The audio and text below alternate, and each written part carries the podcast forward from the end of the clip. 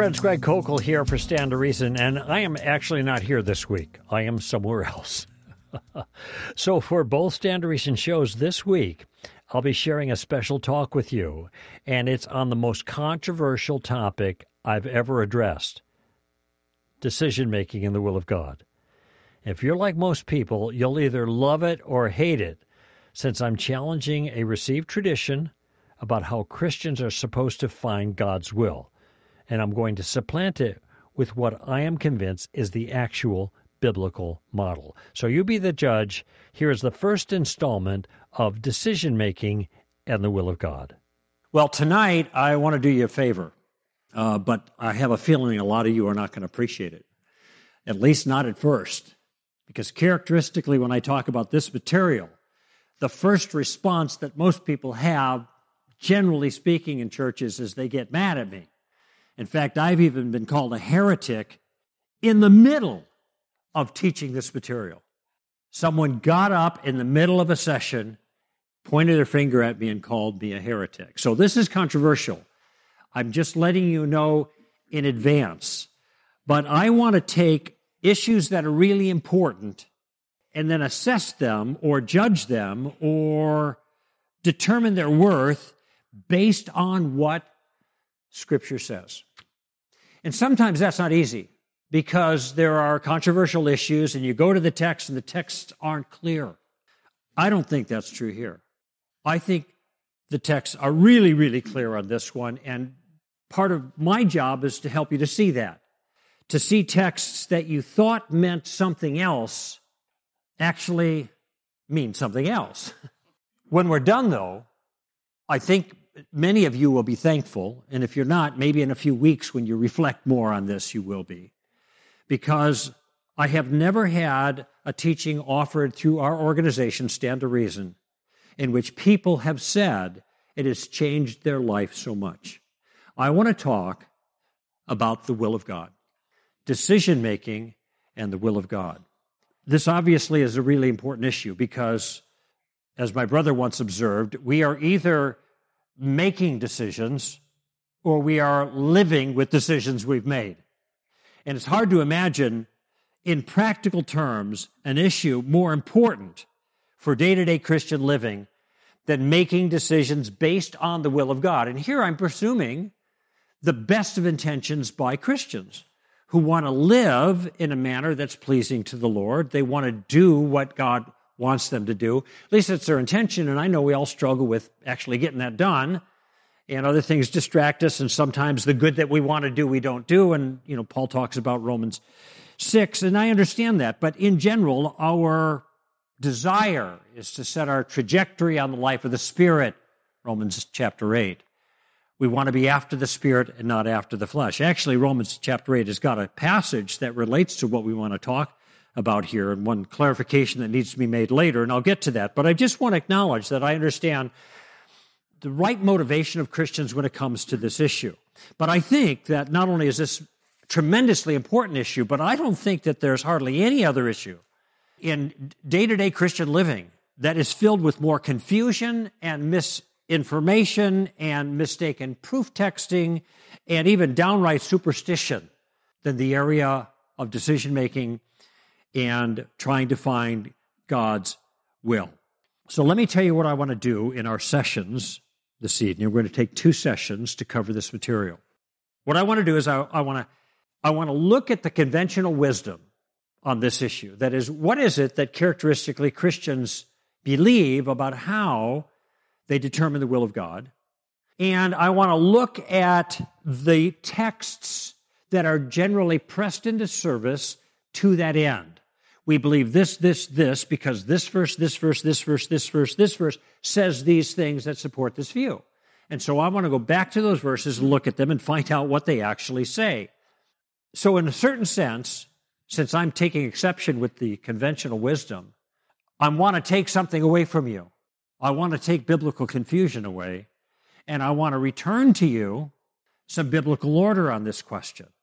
So I want to then construct, after I take something away, I want to construct what I think is a biblical model of decision making. And then I want to look at actual cases in the New Testament where this model that I want to present to you, which is actually quite a simple model, is practiced by the apostles in their behavior in the book of Acts and expressed even in epistles that different apostles read, uh, wrote.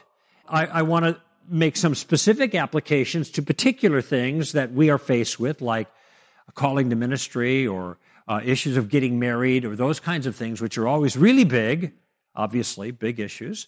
And we want to do what God wants us to do in those things. So I want to talk about how these this idea applies there. And then I want to address some questions that probably come to your mind regarding this material. And I know all the questions because I've been teaching this for over 30 years, this same material. Here's the question How is God involved in the process of our decision making as Christians?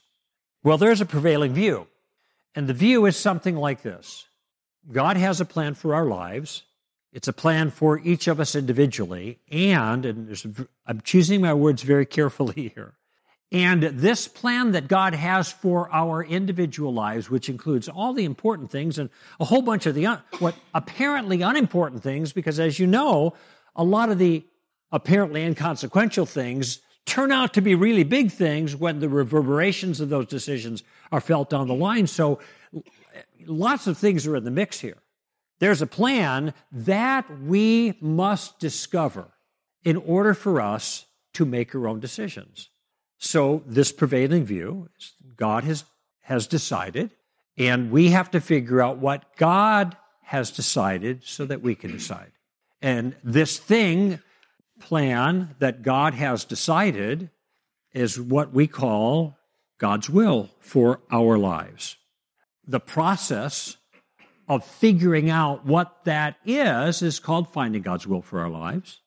And there are certain techniques we have learned in our Christian communities, either explicitly or implicitly. That is, you may have gone to a teaching or read a book where it said, these are the steps to doing it. Or it may be that just hanging around other Christians and you hear them talking about it and kind of employing this conventional methodology, you absorb this and you're socialized into this view. But the view entails the idea that God wants us to know what his will is. And what he's done is he's, he's left us clues that we have to pick up on. So when we put it all together, we have, at least with regards to one issue, God's will for our life, or we're pretty sure, and then we step out. And some have implied, by the way, that this is so important that you shouldn't do anything, make no major decision unless God has told you to do this. And it kind of implies a, a, bit of a sixth sense that spiritual maturity is the ability to kind of tune in. And some people have been around for a while, tune in better or faster. They have developed the ability to kind of, and here's some of the language, hear the voice of God for them. They have learned how to separate out the voice of God from the other chatter, so to speak. They have been sensitive to God's leadings so people will say, well, I'm thinking about doing this because I'm feeling led to whatever, or I'm feeling called to this particular ministry, and we've been seeking the Lord to find out what He wants. I believe it's God's will for me to do X, Y, Z, or I, I've um, received lots of confirmation, and there are certain open doors, and I prayed about it, and I have a peace about it. And so these are all terms I'm sure that you're familiar with because they are all part and parcel to this program of biblical decision making. People sometimes will say, I want to be in the center of God's will. I want to be in His perfect will, not, not just what He's going to let me do. If I don't pay attention, then I can get away with it. I want to be right there. I want God's perfect will. And you'll hear phrases like, sometimes the good is the enemy of the best, right? So you're settling instead of going for that, that thing that is the perfect choice God has for you. Now, this is all based on a very important assumption, and I don't want you to miss this. On this system, God decides. God decides first. Now, what decision do you make? You make the decision to obey once you figure out what God has decided, but that's the underlying presumption. Now, I just want you to think about this for a moment because sometimes we are so immersed in our our Christian communities and our, our kind of Christian way of doing things, or at least what we think are Christian, that we, we never even suspect that maybe we're going down the wrong trail. And I think this is true here. And so I want to try to get you to step out just for a moment, and I want you to think about that process I just described, which I think is largely familiar to most of you. I want you to think uh, this by way of analogy. You go to the doctor and you're not feeling well. And so you, you need to see what's wrong and you need to get help from the doctor. It's pressing.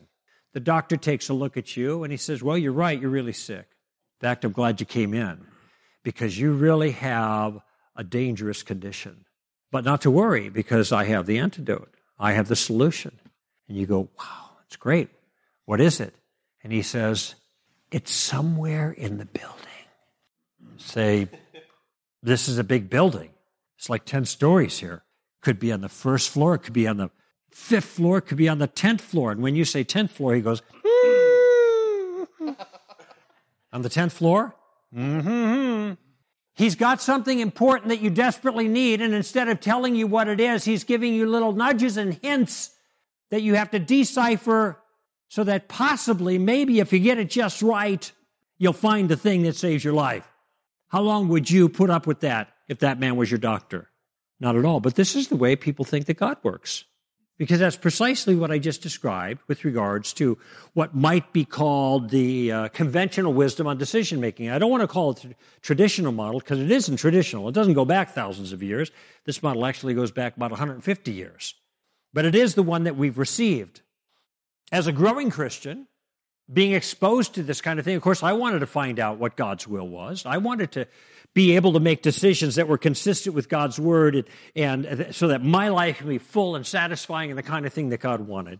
And so I determined to find out what God's will was, and I thought the best place to find that out would be to go back to His Word and then to take these things that people told me about and see how this played out in Scripture. I want to fine tune it. Now, let me let me offer you a conviction that is a, an operational principle going to Scripture regarding principles of living the Christian life. It strikes me that anything that is really important for us to know and to follow and to live by from God's perspective on a day to day basis is going to be there and it's going to be clear and it's going to be repeated a lot of times. Is prayer important in the Christian life? Sure. Is it in the Bible? everywhere. You got people praying. You got you got commands to prayer. You got examples of prayer. You got all kinds of stuff.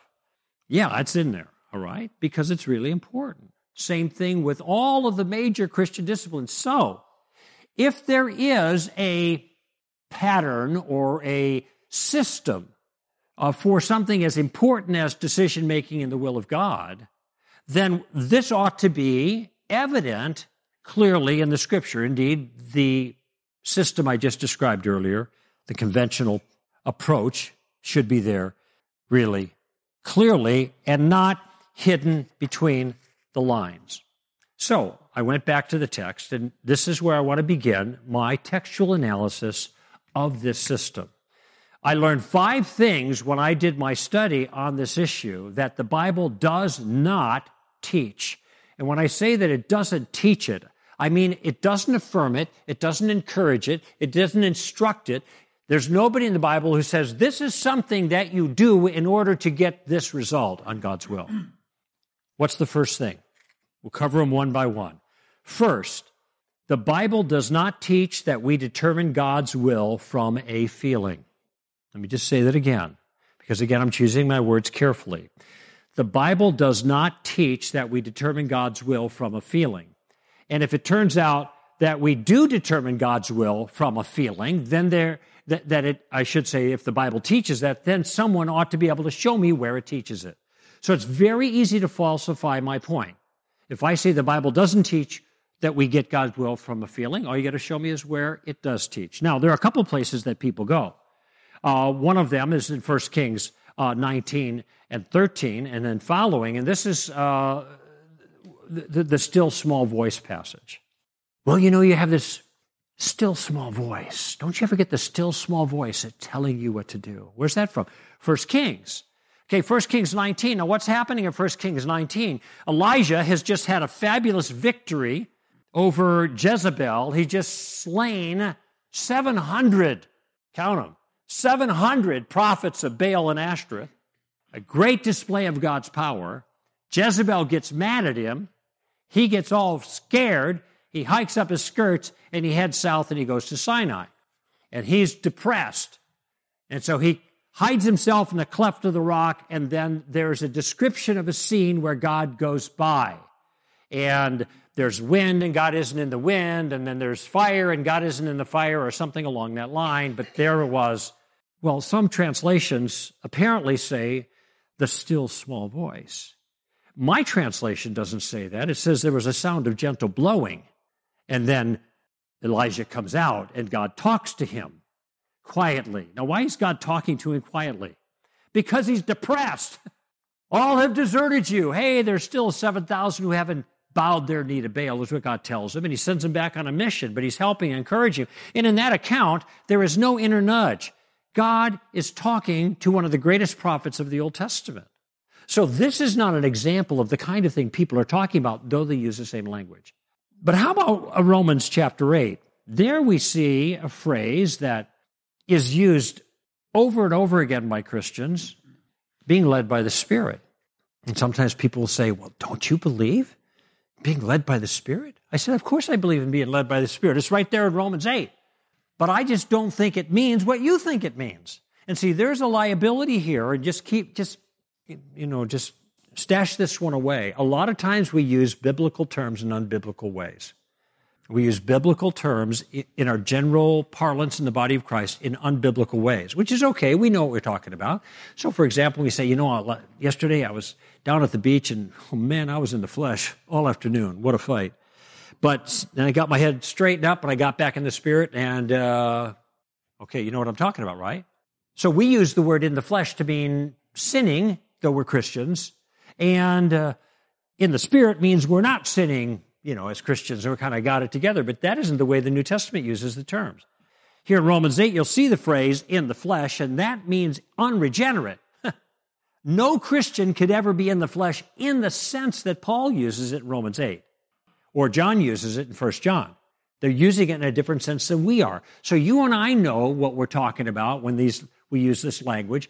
But it turns out when we go back to the text, we read in a 21st century definition into a first century document, we get it all wrong. That's the same thing that happens with led by the Spirit. So how do we know what led by the Spirit means? We go back to the passage. And I'm just going to read Romans chapter 8, verses 12 through 14, and let you know that this is the discussion about the two trajectories those who are after the flesh cannot please God. They are not able to please God. They're at enmity with God, hostility. It's impossible. Those who are after the Spirit, whole different story. Okay? And you are not in the flesh, Paul says, if the Spirit of God dwells in you, and anyone who does not have the Spirit is none of his. So he's made the distinctions very clearly there, and we pick it up here at verse 12. So then, brethren, since we are according to the Spirit, not according to the flesh. So then, brethren, we are under obligation not to the flesh, to live according to the flesh. For if you are living according to the flesh, you must die. If that's your trajectory, no hope. But if by the Spirit you are putting to death the deeds of the body, you will live. Notice the contrast. Living by the flesh, living by the Spirit. Living like hell, putting to death by the Spirit the deeds of the body. Notice how he's referring to incorporating or appropriating the power of the Spirit now to live godly life. Next phrase, for, it's a prepositional phrase, it's attached to what comes before. For all who are being led by the Spirit, these are sons of God. There's our phrase. So, what does Paul mean when he uses the phrase led by the Spirit. Well, the phrase led by the Spirit is in parallel with another phrase in the verse before it. And it's in parallel with the phrase putting to death the deeds of the flesh. That is, being led by the Spirit, according to Paul, is not getting nudges about what God wants you to do. Now, whether God, whether or not God does that, it's not what I'm addressing here. All I'm asking is what does Paul mean by this phrase? He doesn't mean that. He means appropriating the power of the Spirit to live a godly life. That's what he means. Now, this isn't the only place where Paul, where this, where this phrase shows up. It shows up in one other place. Also Pauline. In other words, Paul is the one who uses the phrase led by the Spirit. He's the only one, and he only does it twice. Once in Romans chapter 8, the second time in Galatians 5. So let's go there. In Galatians 5, towards the end of the chapter, Paul is talking about the struggle that every Christian continually has with the flesh. The flesh sets itself against the spirit, the spirit against the flesh, so you can't do what you want. You are fighting one way or another. If the flesh is having victory, the spirit isn't getting what it wants. If the spirit is having victory, the flesh isn't getting what it, it wants. In our lives as followers of Christ, we are going to be in constant struggle.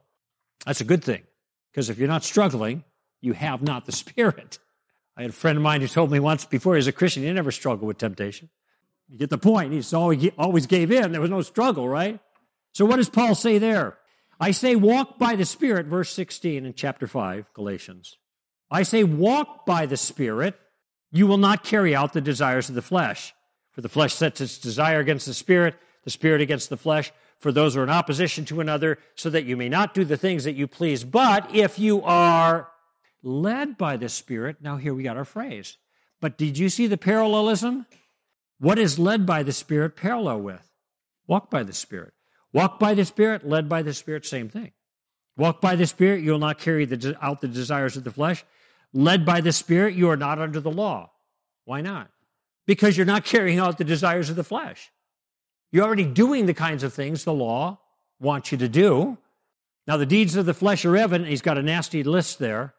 Then, right after that, he contrasts it to the fruit of the Spirit love, joy, peace, patience, kindness, goodness, gentleness, faithfulness, self control. What's going on there in Galatians 5? Is Paul talking about personal guidance? Being led by the Spirit, feeling nudges so that you can know what God wants you to do? No, it's not there at all. He's talking about in Galatians 5 the exact same thing he's talking about in Romans 8 appropriating the power of the Spirit to overcome the flesh in our lives. And he uses the phrase walk by the Spirit and led by the Spirit in Galatians 5 in parallel. In both places, led by the Spirit has the same meaning. Now, Jesus was also led into the wilderness by the Spirit. Actually, the word means he was impelled, he was taken. Very different situation here. The same word that was used when it says that Satan took him to the top of the mountain. Whatever was going on in that passage, it's never repeated in the New Testament. It's a unique circumstance, unique language. The led by the Spirit language is Paul's, and we realize he doesn't, he's not talking about individual decision making. He's talking about something different. And this felt led theology, I'm just going to tell you, leads to all kinds of problems. And if you've been around for a while, you realize it maybe personally because you run into tr- problems when you felt led to do something and it went south, or your friends felt led to do something that you knew was completely ridiculous, but they God already showed them that this is what he wanted them to do. And so then they went off, and there's no talking to them, right? Because if you say otherwise or contrary to that, well, then you're fighting who? You're fighting God in their mind. All right. So there are applicational difficulties with this, in addition to the fact that there's no place in the scripture that teaches that this is a means by which we get guidance from God. So the Bible does not teach that we determine God's will from a feeling. Second, the Bible does not teach that we determine God's will from inner peace. This is usually characterized by people saying, well, if you pray about it and you have a peace about it, then this is an evidence that this is something God wants you to do. So having a peace, an internal sense of equanimity, is taken as a sign from God. It's one of those hints that God wants you to move in the direction. If you don't feel peace, well, that's kind of like God giving you a check in your spirit and he's kind of saying no to that. And so this is part of the methodology. So where do we get this scripturally? The only passage I have ever heard cited in support of this is in Colossians chapter 3 and verse 15. And here's what Colossians 3:15 says. It says, "Let the peace of Christ rule in your hearts." Let the peace of Christ rule, and the word rule means to act as arbiter. So you can see how you'd get that when you initially look at the verse. If you have the peace, then the judge, the arbiter, the ruler says yes. If you don't have the peace, that's like saying no. So it uh, makes sense to me. Problem is, is when you go back to the passage and you read the passage itself. Colossians chapter 3, and I want to pick up the I want to pick up the context uh, a few verses above it because we have a rule at Stand to Reason, and the rule is never read a Bible verse. Always read a paragraph, at least if you want to be confident you're getting the meaning of that individual verse correct. So that certainly applies in this case. Verse 12 So, as those who have been chosen of God, holy and beloved, put on a heart of compassion, kindness, humility, gentleness, patience, bearing with one another, forgiving each other, whoever's got a complaint against anyone, just as the Lord forgave you, so also should you. Beyond all these things, put on love, which is the perfect bond of unity. Now let's stop there for a moment. So, what's going on here so far? Paul in Colossians is addressing the Christians about how they behave amongst themselves, getting along with each other, being loving, being forgiving, being kind hearted, having unity. In fact, there was a verse beyond all these things put on love, which is the perfect bond of unity. Let the peace of Christ rule in your hearts, to which indeed you are all called in one body, and be thankful. Do you see any reference to individual decision making there? Any suggestion that you should just tune in to, to the peaceful vibes to see if this is what? No, he's not talking about that. He's talking about something entirely different. And when you think about it, you know, the word peace has two different senses, doesn't it? There's an internal peace, but then there's also an external peace. Okay? You could have the peace of God, which surpasses all comprehension that guards your hearts and mind in Christ Jesus. Philippians what for? That's an internal peace, right? But in Romans 5, it says that we're justified by faith, therefore we have peace with God. In other words, we're not at war with God anymore. God's not mad at us anymore. We are in a peaceful relation. That's an external thing. Now, when people cite this passage to have a peace in your heart as a sign from God, is that the external peace that they have in view or the internal peace? The internal peace, right? What peace does Paul have in mind here? Well, considering the context here, I think he's talking about the peace between Christians. And he's saying, let peace be the governing rule here. And it, it, the New Testament has this message lots of time. Let all be harmonious, sympathetic, kind hearted. Peter says in First uh, First Peter chapter three, uh, not returning evil for evil, but but uh, blessing instead. So so this is a message we see throughout Scripture about how we ought to be towards each other. There is nothing in this passage that suggests having a certain feeling is a hint from God that you're on the right track with regards to His will for your life. So there is no place in the Bible that I know of that teaches peace is a means of determining God's will. So we don't determine God's will from a feeling. It doesn't teach that. It doesn't teach we get it from inner peace. What about um, open and closed doors? Because this is a part of it. You know, you, you, you might be praying about something, you have a peace, you feel led, and then a door flies open, or maybe a floor, a door goes closed, and this could be a sign from God. We get the concept of uh, open and closed doors uh, in 1 Corinthians. A great example there, 1 Corinthians 16, verses 8 and 9. Paul says, But I shall remain in Ephesus until Pentecost, for a wide door of effective service is open to me, and there are many adversaries. So here Paul saw an open door and he said, I'm going through it. Looks good. Okay.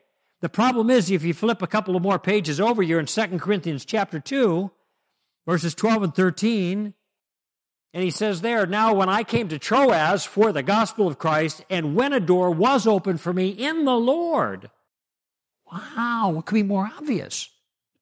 I had no rest for my spirit, not finding Titus, my brother, but taking my leave of them, I went on to Macedonia. What? You didn't go through that? Do- Paul, wasn't that a sign from God? Well, he didn't take it as a sign from God. He saw one open door and he walked through it. He saw another open door where, where there was great opportunity in the Lord, and he said, No, I want to go be with Titus. I'm heading for Macedonia. There is no indication that Paul saw doors that were open as imperatives or even as hints from God. And I will tell you, the most dramatic open door that Paul didn't walk through.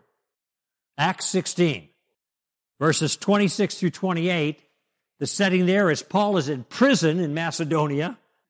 The Philippian jailer, remember that one? And in the middle of the night, he and, and one of the other brothers, a couple of them are singing and praising the Lord, and there's an earthquake, and their chains fall off their arms, and the doors fly open. And when the jailer comes up to see what happened, he realized the doors were open. He figures that's it for him because the prisoners have escaped. He's getting ready to fall on his own sword rather than have Caesar do it for him. And Paul says, Don't harm yourself. We're all here. Now, let me ask you a question. Who opened that door to the prison? God opened the door to the prison. Even when God miraculously opened the door, Paul did not take it as an imperative. Now, I had somebody tell me when I taught that point that the reason that Paul didn't go through the door is because the Holy Spirit had told him not to. Now, I just have a question. Where do you find that in the text? That is a complete invention to bolster a view that has not been supported by Scripture so far. This is what people say when they get really, really attached to a point of view. This is why I mentioned earlier when I talk about this, people get angry. No, rather, Paul took the opportunities as they came to him. He didn't see open doors or even closed doors as a sign from God. We'll find that out when we look at an example from the book of Romans. Fourth, the Bible does not teach us to determine God's will from fleeces or providential signs. Now, the concept of fleeces goes back to, to Gideon and Judges chapter 6 and 7. And if you recall the situation, Gideon, well, in, in, in microcosm, so to speak, the simplest way of telling it is with regards to Gideon going down against the Midianites, he asked God to give him confirmation by laying out a fleece. And if there was dew on the fleece and not on the ground, of course, it's a supernatural sign, then, then he knew that God wanted him to go. And of course, God um, did that. And then he said, best two out of three. If there's, if there's dew on the ground and not on the fleece, you know, I just need another confirmation. And then as it turned out, that wasn't even enough because basically Gideon was a coward and although what he does next strikes me as requiring a little bit of bravery, he, he sneaks into the Midianite camp, disguises himself, and he's sitting around the fire and he hears one of the Midianites tell of a dream that he had and that there was a barley loaf came down the hill and smashed their camp. And he interpreted as surely God has given us over into the hands of the Jews. And that was okay. So now Gideon's convinced and he goes back and he carries out God's commission.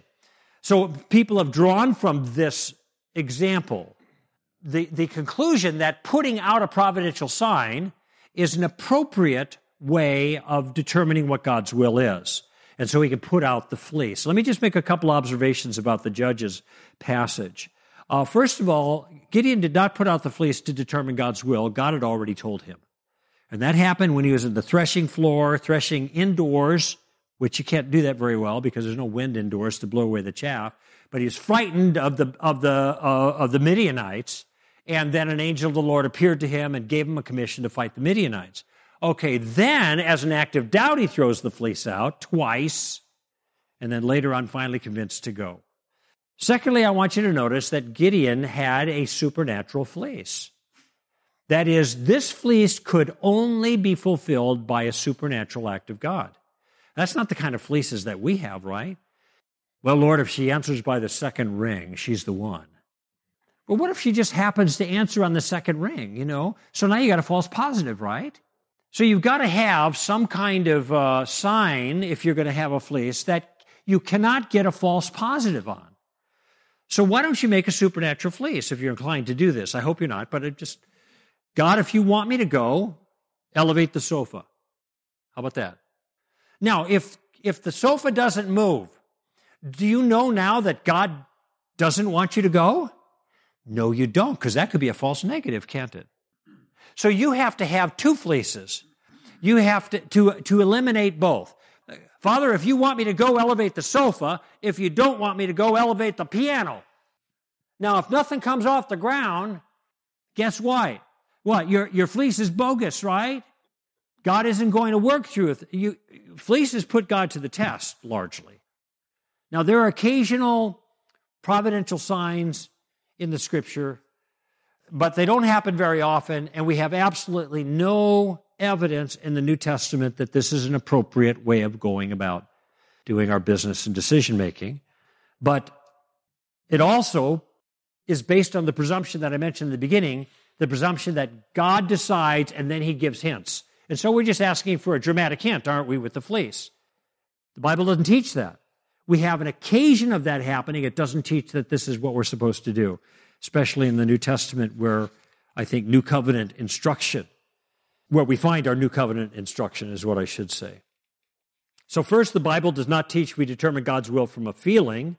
Secondly, it doesn't teach we determine it from inner peace. Thirdly, it doesn't teach we determine God's will from open and closed doors. Fourth, doesn't teach that we determine God's will from fleeces or providential signs. Finally, the Bible does not teach that we determine God's will from confirmations. Now, the notion of confirmation actually shows up a number of times. We see it uh, four times in the New Testament. Matthew 18 is one example where there's sin in the body and you have to have two or three witnesses. Uh, we see it in 2 Corinthians, also in 1 Timothy 5, Hebrews chapter 10, but they're all referring back to the same verse, or actually two identical verses in the Old Testament. One in Deuteronomy 19, verse 15, the other one Deuteronomy 17, verse 6. On the evidence of two witnesses or three witnesses, he who is to die shall be put to death. He shall not be put to death on the evidence of one witness. So, what we have in the Hebrew law is we have a criterion for judging guilt based on witnesses. You got to have two or three, you can't just have one. In serious crimes, you can't just take somebody's word on it. And it turns out that same concept is being applied in every single case where uh, this phrase is used in the New Testament. Confirmations are not used in the New Testament for the kind of decision making that we're talking about. There is no sense here that Paul is saying, you know what? If you line all the things up just so, you've got your confirmation and then you figured out the will of God. That kind of language is completely absent from any of these passages. And by the way, Confirmations are meant to confirm something, right? They are meant to confirm another testimony. So, what is the other testimony? The peace about it? The feeling led? The open and closed doors? The fleece? No, none of those are biblical either. There's nothing else to confirm, is the point that I'm making. So, the Bible does not affirm, it does not direct, it does not instruct that we determine God's will from feeling led, having a peace about it, open doors, fleeces, or confirmations. Now, I don't know about you, but when I first discovered this, this really shook me up because everybody was using this system and they were all quoting the same verses. And I promise you, you go to the bookstore down the street, the Christian bookstore, and you look up a book on decision making and the will of God, well, except for the book by that title, written by Garry Friesen. But any other book that deals with decision making, they are all going to cite the same passages. And some of those books are written by really good people. And I promise you, I ask myself the question when I see these things written by these people, I ask myself, did they ever read the verse in its context? because we have all just done that. And you can decide for yourself if those verses teach a method of personal decision making or if they're referring to something completely different. For my money, they're referring to something completely different. There is no biblical substance to this view. Now, are you saying, Greg, that God never gives personalized guidance in the Bible? No, I didn't say that because there are occasions of this, but you'll notice something when it happens.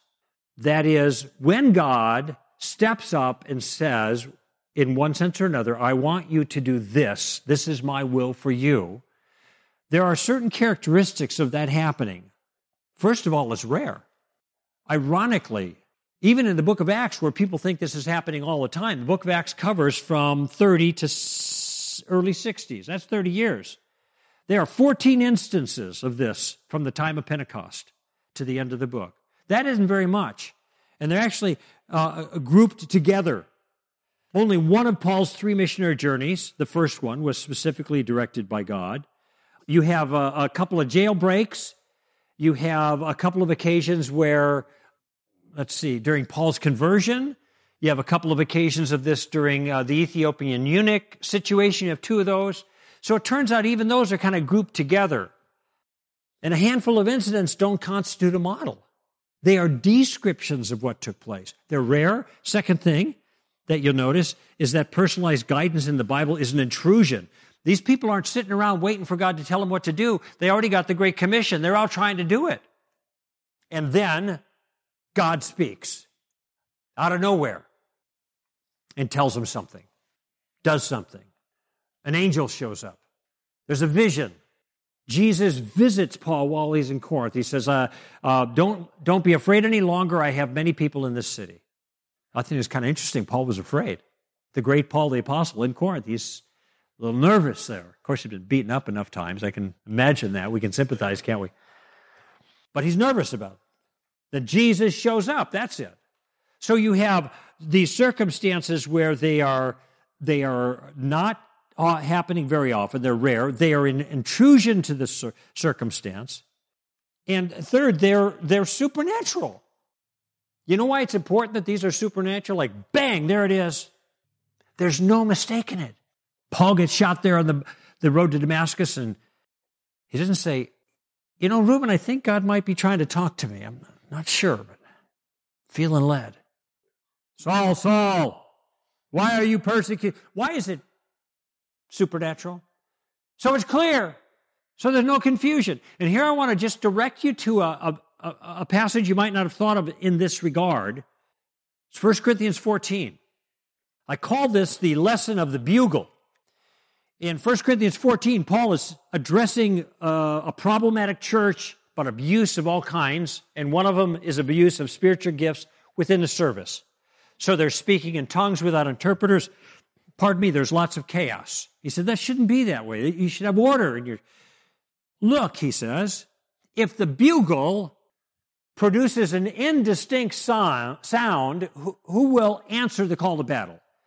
Now, back in those days, they didn't have comms like we have now. Bugles were comms, like in the Civil War.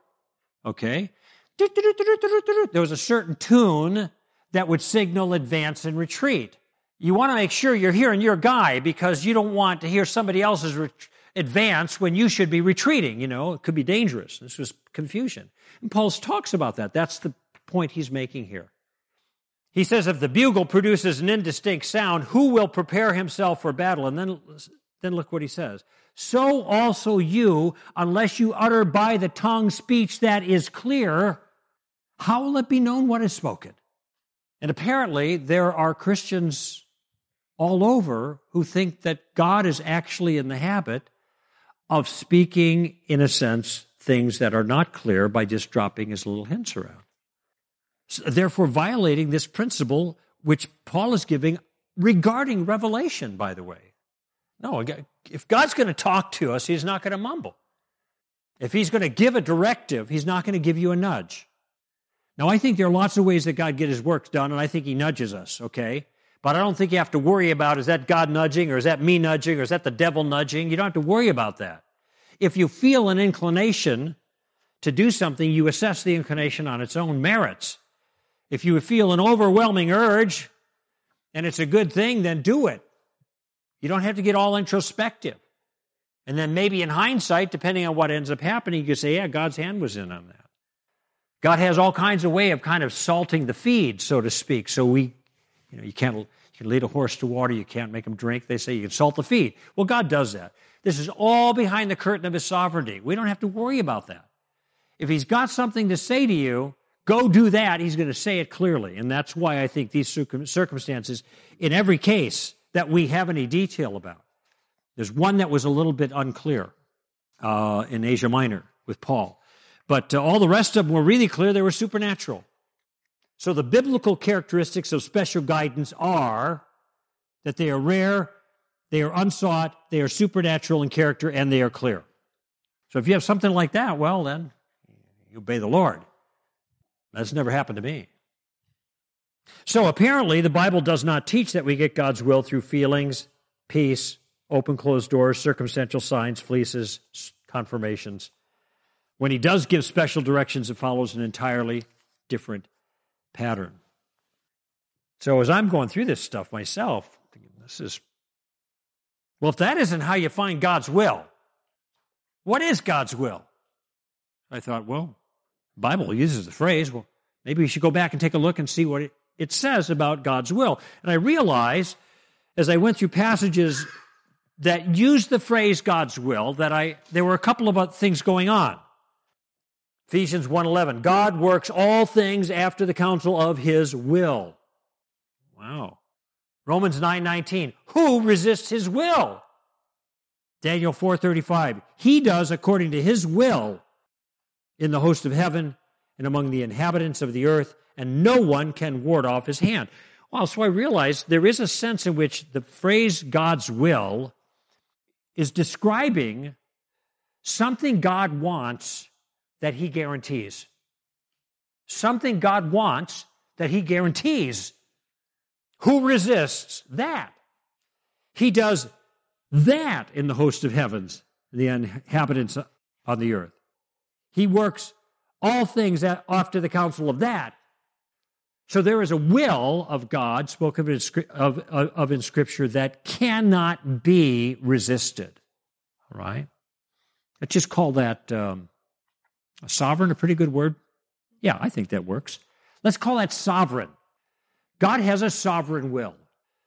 God's sovereign will, for the most part, is hidden. It's His secret designs. Now, sometimes we know because He tells us. We know what's going to happen in the end of the age. I mean, heaven and hell, that kind of stuff. There are other things he tells us about things he's going to do in the future. If we're clever, we figure it out. Then we know what his will entails. A lot of times we know God's will looking backwards, God's sovereign will. We look and see what he has established. Paul said in Galatians that God had set me aside from my mother's womb. He saw, understood the sovereign working in his own life of God's hand. So I think about Stand to Reason. Now, I never felt led to start Stand to Reason. In fact, I actually I felt led, the different kind of led. When I was challenged to start an organization, I just shined that on. I, the lead in the seat of my pants is what I'm talking about, in case you don't get it. But as I look back after things got rolling and I, I could see all of these particular peculiar things that God had put in place one of them that went back to before I was even a, a Christian. In the summer of 1973, before I, I became a Christian in September, two or three months later, but I saw God's hand. And so lots of times we can see God's sovereign will by looking backwards, but God's sovereign will is that will that He has that He gets what He wants. So there's no fulfilling God's will. It isn't like, not in that sense. It's like, okay, I better do these things in order to fulfill God's sovereign will because God, God fulfills his will in that sense. Okay, so that's one way that the Bible uses the phrase will of God. And there's a second way. And I'll read you some verses. Let me start with 1 Thessalonians 4 3. For this is the will of God. Been looking for God's will? Oh, there it is. For this is the will of God. How about that? Even your sanctification that you abstain from sexual immorality. You, you want to know what God's will is for your life? Don't live with your girlfriend. Don't sleep with your girlfriend or boyfriend. There it is. That's God's will, that you be sanctified. Ephesians 5 16 through 18. Don't be foolish, but understand what the will of the Lord is.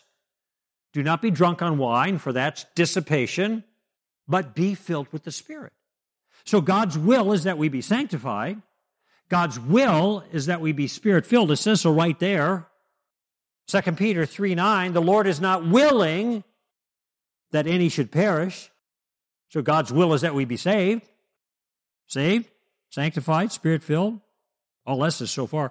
1 Peter 2 13 through 15. Submit yourselves for the Lord's sake to every human institution, whether to a king as the one in authority or to the governors as sent by him for the punishment of evildoers and the praise of those who do right, for such is the, guess what? Will of God. That by doing right you may silence the ignorance of foolish men. So there's, there's the will of God again. Saved, sanctified, spirit filled, submit. These are all God's will. 1 Thessalonians 5:15 rejoice always pray without ceasing in everything give thanks for this is there it is again God's will for you. See the New Testament has lots to teach us about God's will. But do you see that this is a different kind of will than what we were talking about a few moments ago? Because we are talking about the first type of God's will, God's sovereign will, something God wants and he gets for himself, right? The second type of God's will is something he wants, but he doesn't get it. We're supposed to get it or do it. He leaves it up to us to do it. Or to put it in different terms, he leaves it up to us to obey. So a second sense of God's will that we find in the Bible is might be called God's moral will that which he wants us to do, but maybe we don't. That's why we're enjoined to do it. Now, what is conspicuous about those verses that I mentioned that had the phrase, God's will is for you, this, this, this, this, and this, in virtue of its absence? Well, what's conspicuous to me is the absence of any reference or insight on God's individual will for me. I know we're supposed to be saved, but that's for everybody. I know we're supposed to be sanctified and spirit filled. We're supposed to submit, and we end up suffering. That's in First Peter. It's God's will for us to suffer. Not very popular, it's in there. But that's all of us. I don't want to know what God's will is for all of us. I'm trying to figure out what God's will is for me. I want to know what job I should take and what ministry I should get into, what woman I should marry, and on down the line. Well, why doesn't any of those verses that actually talk about God's will ever talk about God's will for me? Uniquely so. Do you think that possibly God's will, that is the biblical use of the term, when it's not talking about sovereign will, that God's will maybe is not about what you do, but who you are. Maybe God is less concerned with who you marry than he is in the kind of husband that you are. Maybe he's less concerned with what job you take than what kind of employee you are, or what uh, less concerned with how you minister or what ministry position you take, but more concerned with how you minister, with faithfulness, etc. Maybe it turns out that God's will is you, not some decision, which may be incidental, but you. And I'm not saying the decisions aren't important. We'll get to that later. I'm saying the point of these passages is you. You want God's perfect will? Be like Jesus. And here we have teaching from one of the most, at least partially misunderstood promises in the New Testament. Everything works for good. It's all going to work for good. Well, that's what it says. Romans 8 28, it's a fabulous verse. It says, We know God causes all things. So there's confidence builders in the verse, but there's also a qualifier. We know that God causes all things to work together for good for those who love Him and for those who are called according to His purpose, right? Doesn't stop there. Because what we're tempted to think about there is that the way it's going to work for good is if I lose this girl, I'm going to get a prettier girl down the line. Or if I lose this job, I'm going to get more money at another job down the line. Romans 8 28, praise the Lord. You know, and sometimes it works that way, and we have testimonies, and we honor God with that. But that's not what Paul is talking about. How do I know? Because I kept reading. We know God causes all things to work together for good for those who love Him, for those who are called according to His purpose. For, there's one of those prepositions again. Those whom He foreknew, He predestined to become conformed to the image of His Son. God's promise in Romans 8 28 and 29 is that nothing will be wasted. It isn't that He's going to close the door and open a window. He might just close the door and leave you in there, but He's not going to waste it because what he's most concerned about is making us like his son. That's his commitment to us. That's the promise of Romans 8 28. And that's the point of God's will in the New Testament sense. God's will is you. 2 Thessalonians 3 5. And may the Lord God direct your hearts into the love of God and into the steadfastness of Christ. Romans 1, uh, make that 12 2. And do not be conformed to this world, but be transformed by the renewing of your mind that you may prove what the will of God is, that which is good and acceptable and perfect. Or what about God's individual will for me? What about that thing that I'm trying to find? Thanks, Greg. You give me a lot of good stuff, but that's not what I'm after here. God's sovereign will is secret. Okay, got that. God's moral will is revealed in the Bible. Okay, that's for all of us. That's it. What do you mean? Well, there's no other will in the Bible. What do you mean? I, I found no special category of God's will in the scriptures tailor made for me that I must discover before I can make my decisions. What are you saying? I'm saying that the concept of the individual will of God, as commonly understood, does not exist in the scriptures. And that this whole this whole program, in my view, is a house of cards, a house of scriptural cards built on a false premise. The cards are all the verses that are misused. The false premise is that God decides for us and then gives a hint to us what He's decided so we can decide. It doesn't teach that. In terms of our functional day to day decision making, there's no personalized God's will for me to discover. There are no signs I have to read, no voice of God I have to hear. In fact, the concept of the voice of God, in the sense that it's practiced today, is completely absent from Scripture. There's no individualized, perfect will I have to figure out. There's no permissive will I have to beware of. There's no the good is the enemy of the best. There's no center of God's will. There's none of that in the text, unless you mean center of God's will in the moral sense that I described it earlier, like Jesus. But doesn't God care? I still have to make decisions, right? Isn't there like a godly way? Does, does the Bible have anything to say about this? Well, the answer to all of those things is yes, God does care. There is a biblical way. The Bible has a lot to say about these things. And what I want to do in our next session is I would like to give you a biblical model that is actually taught in Scripture, that is actually practiced in Scripture, and is one that really works. And we'll do that next session.